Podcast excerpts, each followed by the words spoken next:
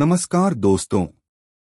मैं आपका होस्ट फरीदकोट ज़िले के जैतो मंडी से डॉक्टर गिरीश मित्तल। मैं आप सबका स्वागत करता हूँ हमारे पॉडकास्ट शिक्षा सफ़र में। आज बात करेंगे शिक्षा के संचालक के बारे में।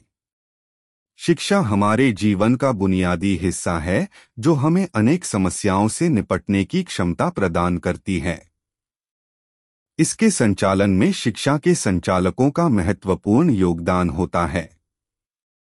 शिक्षा के संचालकों का काम होता है कि वे अपनी शैक्षणिक जानकारी का उपयोग करके विद्यार्थियों को बेहतर बनाएँगे। वे शिक्षा के माध्यम से विद्यार्थियों में ज्ञान उत्पन्न करने व समझ का विस्तार करने में सक्षम होते हैं।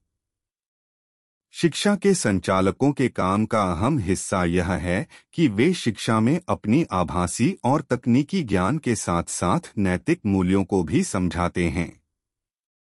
शिक्षा के संचालकों का आदर्श यह होना चाहिए कि वे विद्यार्थियों में न सिर्फ़ ज्ञान का विस्तार करें बल्कि उन्हें समाज के नियमों और समझौतों का भी आभास होता रहे।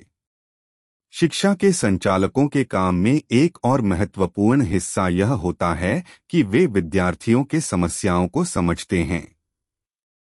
लगभग सभी विद्यार्थी अलग अलग प्रकार के स्तर और समस्याओं से गुजरते हैं।